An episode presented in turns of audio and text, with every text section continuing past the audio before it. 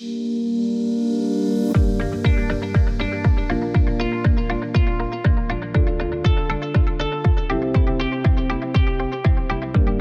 my name is Simon Gallagher. Welcome to the Grid Podcast. This is a brand new podcast all about the electricity networks and how they're going to support us in the transition to net zero. Designed for people within the industry who want to know how to get the most out of the electricity networks.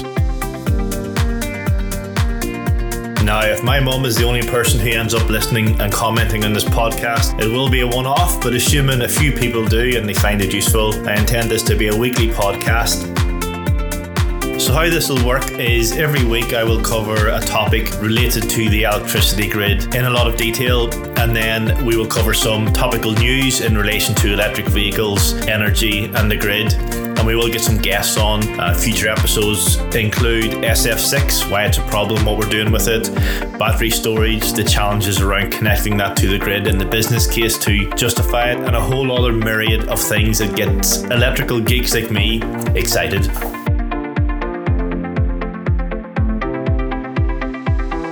The inspiration for this podcast came from another podcast, actually called The Substation, which is a brilliant podcast focused mostly on the economics and the trading around energy systems in the UK by two absolute experts in their field, Emma Burns and Thomas Edwards. I would encourage you to go and download that and have a listen as well.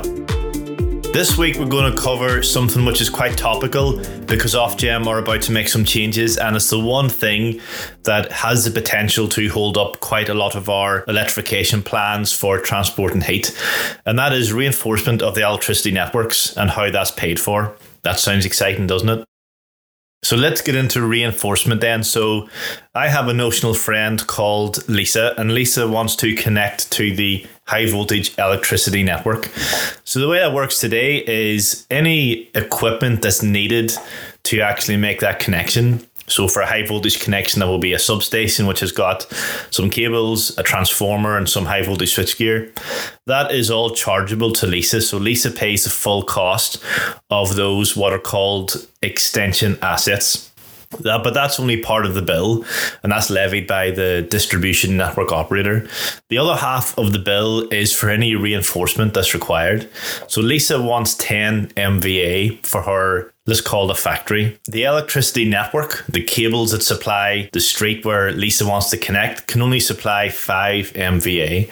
And clearly that's a problem. And that's probably because the cables aren't big enough but it also could be because the transformers back in the primary substation don't have the capacity. So the DNO, the distribution network operator, will have to overlay the cables with bigger cables or replace the transformers back in the switchboard or install a new switchboard, whatever that is that needs to be done to increase the capacity to allow Lisa to take her 10 MVA. Now, the theory behind this is that Lisa will pay for a certain percentage of the reinforcement costs. The DNO will foot the rest. But actually, when the DNO foots anything, what happens in reality is all the customers pay for it because the DNO socializes that cost across all the other customers. So in this case, the DNO has to lay bigger cables, and the cost to the DNO to lay those bigger cables, which include digging up the street, laying the cables, testing them, commissioning them, the cost is a hundred thousand pounds. Quite a lot, but it's a hundred thousand pounds. Those new assets, that reinforcement has now created a new capacity on that section of the network, which is 20 MVA. Now, if you remember, Lisa only wants 10. So, how the split of who pays for what is worked out with what's called the cost apportionment factor. And basically, it gets us to a place where the new capacity is used as the reference, and however much of the new capacity the customer wants to utilize, they pay that percentage of the bill. So, in our case, the new capacity is 20 MVA Lisa wants 10 MVA, so Lisa will pay half of the total reinforcement costs, which is £50,000, half the £100,000. But of course, the remainder of the £50,000 has to be paid for somehow. And in this case, the DNO will pay for it initially. But the DNO will recover that money from all other customers. And how this happens in practice is the DNOs get their money from what's known as DUOS, the Distribution Use of System Charge. And this is levied to every electricity bill in the UK. Uh, typically, it makes up about £90 of a domestic electricity bill. And this is the the regulated amount that Ofgem allows the DNO to charge every customer, and a portion of that regulated amount is set aside for reinforcement for customers like this. Now, this arrangement was designed in a time where cost was the main driver for Ofgem. Ofgem's only remit was to reduce costs for all customers. So, by using this methodology, it incentivized new connecting customers to connect to parts of the network that already had capacity.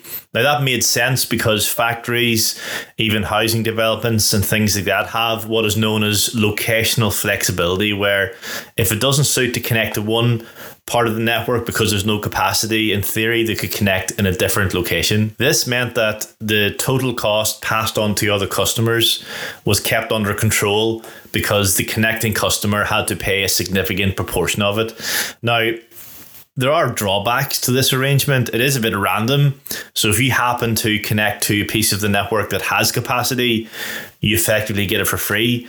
But if you use up that capacity, the next customer to come along ends up paying for increased capacity. So it's a bit random and you could argue is not fair. And there has been arguments for years, especially for people like housing developers, to change this methodology because parts of industry feel it is holding back economic development. Something has changed recently, though. We are about to go through the biggest transition to our electricity network since a supergrid was built back in the 1950s. What's going to drive this change? Well, two main big major factors in my view and both are related to net zero. So the first one is heat pumps. So the government has set a massive target of delivering 600,000 heat pumps per year in an effort to get us towards net zero. So these heat pumps will put significant pressure on the electricity distribution networks that is going to require significant reinforcement. The second thing is the ban on internal combustion engine cars by 2030. So again,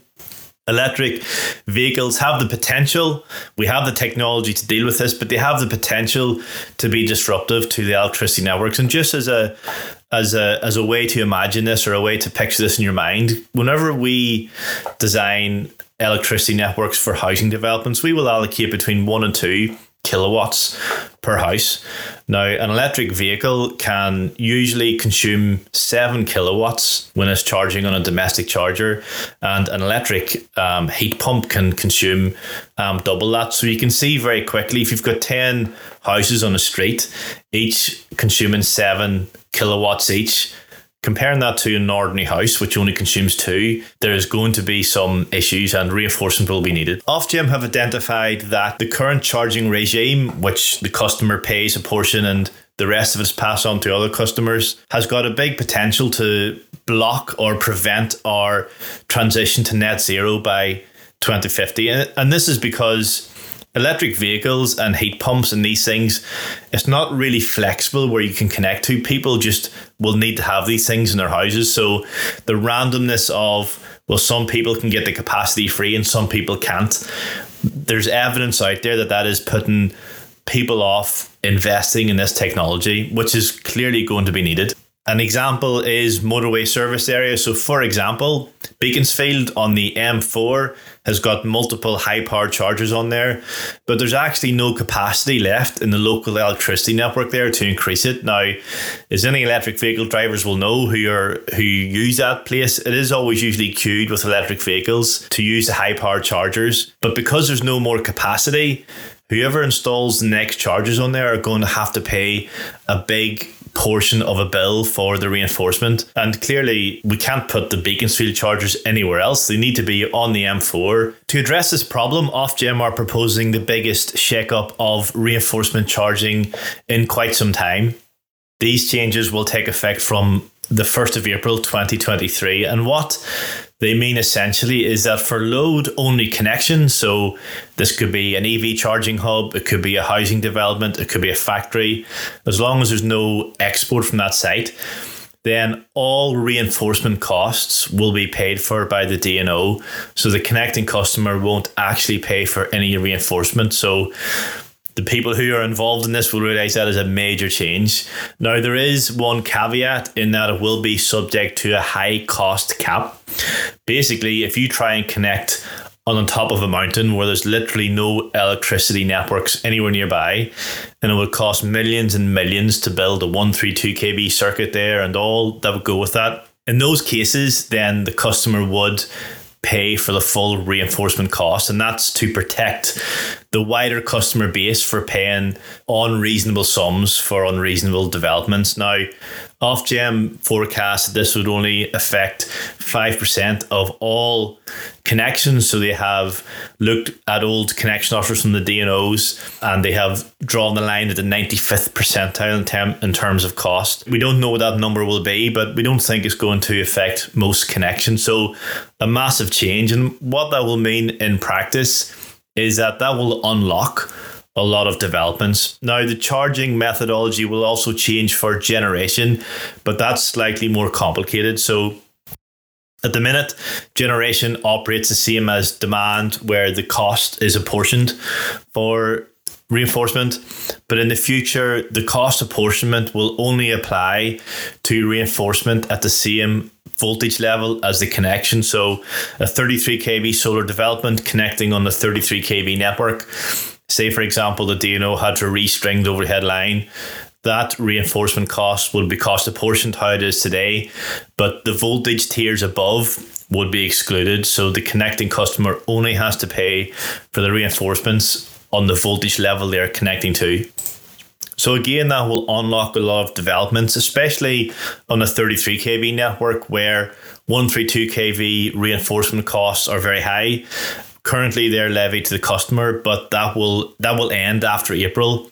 Now, what this means is that the reinforcement costs will disappear from housing developments, factories, distribution centres, and the costs of this reinforcement will be picked up by all customers, subject to the high cost cap I discussed earlier. Now, my own view in this is that Ofgem have done some modelling that says that other people's electricity bills won't rise very much because, of course, someone has to pay for this. I do think that Ofgem may have undercooked this because what they've done is they have looked at the, all the DNO connection offers that were not accepted and said, well, you know, it's not that much. Reinforcement isn't putting off that many customers. But I think what's been missed there is that a lot of developers are quite savvy and there's a lot of people out there who do look at the electricity networks and they know well there's no point even applying in this in this location. So I don't think Ofgem have a full picture of what this will mean. But it is very good news for housing developers. It is good news for EV forecourt operators, EV charge point operators, and anybody really who needs big connections that would have paid very high reinforcement costs. The major issue I see with this, however, is not everyone will be able to get everything they want all of a sudden. So at the minute, the constraint for some of this stuff revolves around cost. If you need a primary substation to supply your EV charging hub, it probably won't go ahead. Now, in the new world, that primary substation will be funded by the DNO, but the DNO and all the ICPs out there do not have the capacity to all of a sudden build significant amounts of network for everybody all at the same time. So the constraint will move from cost to timescales and resource availability. So actually, those customers or those developers who want connections in the near future, which is quite a lot of people, actually they will still be chasing capacity, available capacity now on the network because although they might get the reinforcement for free, it may take years to get that reinforcement. So, capacity on the network is still a big issue no matter how we look at this. Now, just to finish off the discussion on reinforcement, there's just some nuances that I should get across. So, the first thing is is that reinforcement today is subject to what's called a voltage rule. So, where you're helping fund reinforcement, you only fund it at the voltage level you're connecting to and one voltage level above. The voltage levels above that you do not contribute to today. So if you're connecting at 11 kV, so our friend Lisa has connected 11 kV, she will pay the cost apportioned reinforcement for the 11 kV network. If there's someone the 33 kV networks, you would pay for that. The other thing is is that there is a set of regulations called the ECCR regulations, and what these mean is that if you do part fund reinforcement or you pay for the extension assets, so the substations. If a customer comes along within 10 years and uses those same assets, then you will get a portion of that paid back. So the DNO will take a percentage of the connecting customer for using the assets that you have funded and they will refund that to you. So those regulations will also need change. So that's the end of the discussion on reinforcement. If you're still listening, congratulations. That was quite a, a niche area to talk about, but it an area that is going to impact the net zero journey for sure, which is why Ofgem are making this decision. And as a reminder, these changes will come into effect from the 1st of April 2023. So we do expect a lot of development in around that time. And actually, Ofgem were worried that people will put off applying for connections until after the 1st of April. So it looks like Ofgem are going to extend the timescales that DNOs can reply to uh, requests for connections. So, like I said earlier, there's going to be a huge time constraint around all of this. So, on to some topical news items then. So, the chief executive of Ofgem was up in front of a select committee recently in the House of Commons,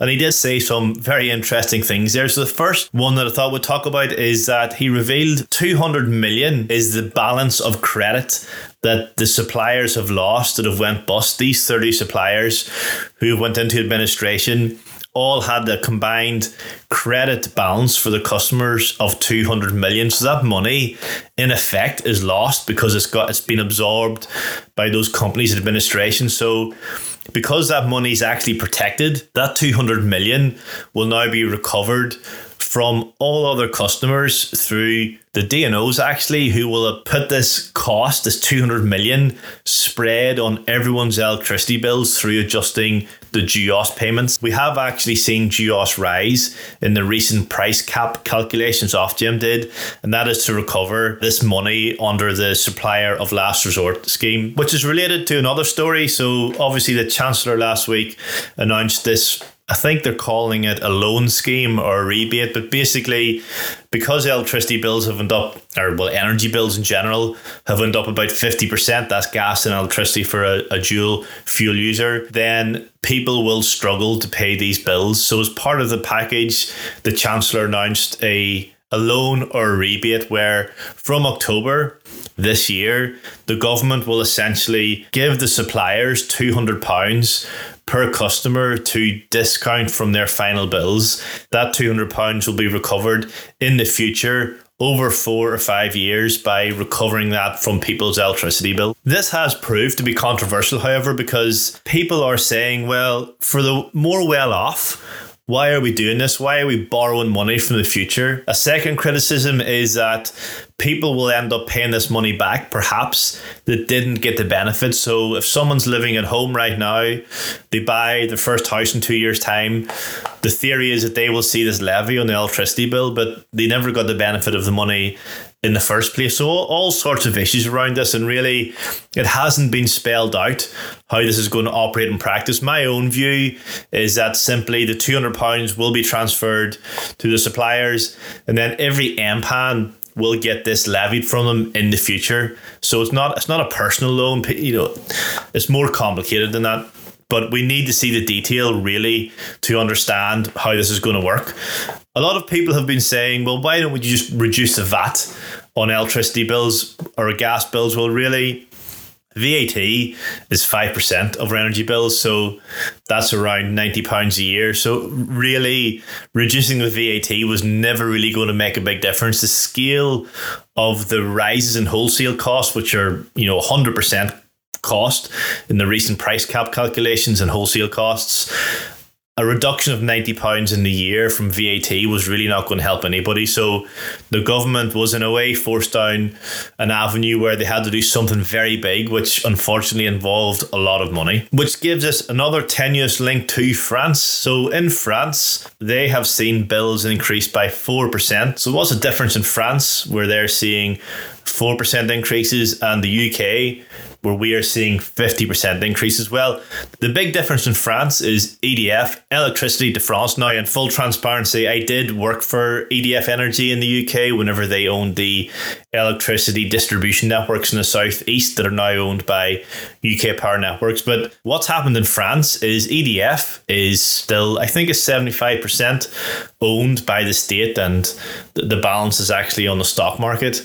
And what the French government have told the, and they still treat them like a state company, um, they have told them you must not allow prices to end customers to rise by more than 4%. This does ignore the fact that this money has to come from somewhere. EDF have said publicly that this will cost them 8 billion euros. Now that's that's a lot of money and it has to come from somewhere.